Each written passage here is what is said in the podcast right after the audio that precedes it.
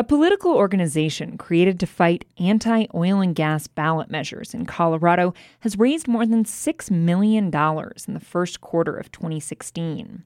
It shows an industry preparing for a potential battle this fall against a much less well funded foe. Inside Energy's Dan Boyce reports supporters of the ballot measures have raised just tens of thousands of dollars.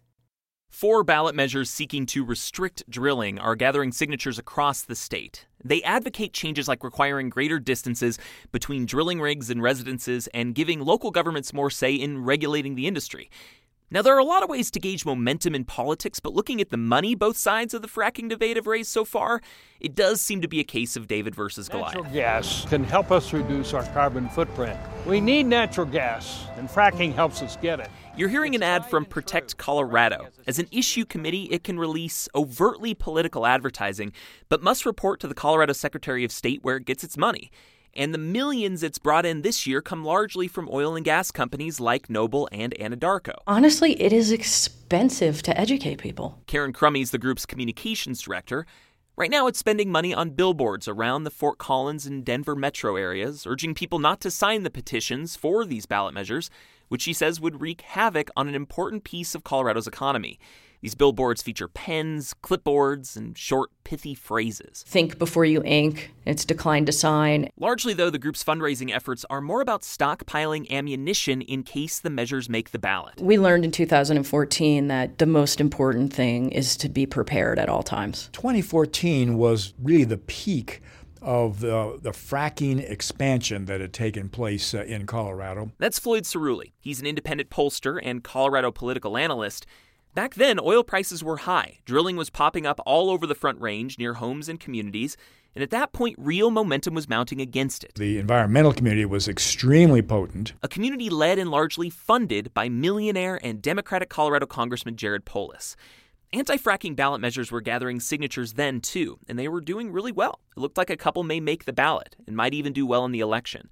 Above all, the industry and environmental sides seemed like equals. They both sort of came to the table in many ways equally balanced. Then a last minute deal scrapped the ballot measures on the day signatures were due. Today's uh, announcement regarding the terms of this potential compromise are truly a victory for the people of Colorado. That's Congressman Polis in an August 2014 press conference. The measures were pulled in favor of a task force appointed by Democratic Governor John Hickenlooper to bring both sides together and hammer out some policies to address concerns. Ciruli sees that point as a high watermark for the anti fracking movement's momentum.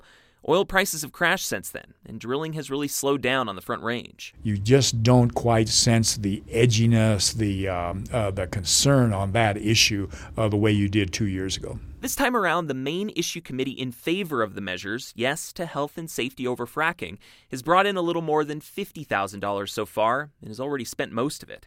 Still, the anti fracking movement is undeterred. The situation that we're in now is very pivotal for the movement. That's Lauren Petrie with the Colorado chapter of the environmental group Food and Water Watch. People are feeling that. You know, this is like it's now or never. We've got to do it this year. Her group is helping gather signatures for the ballot measures. She believes anti fracking advocates are angry. They're angry that Polis pulled those measures in 2014. They're angry with the results of the task force they believe didn't go far enough.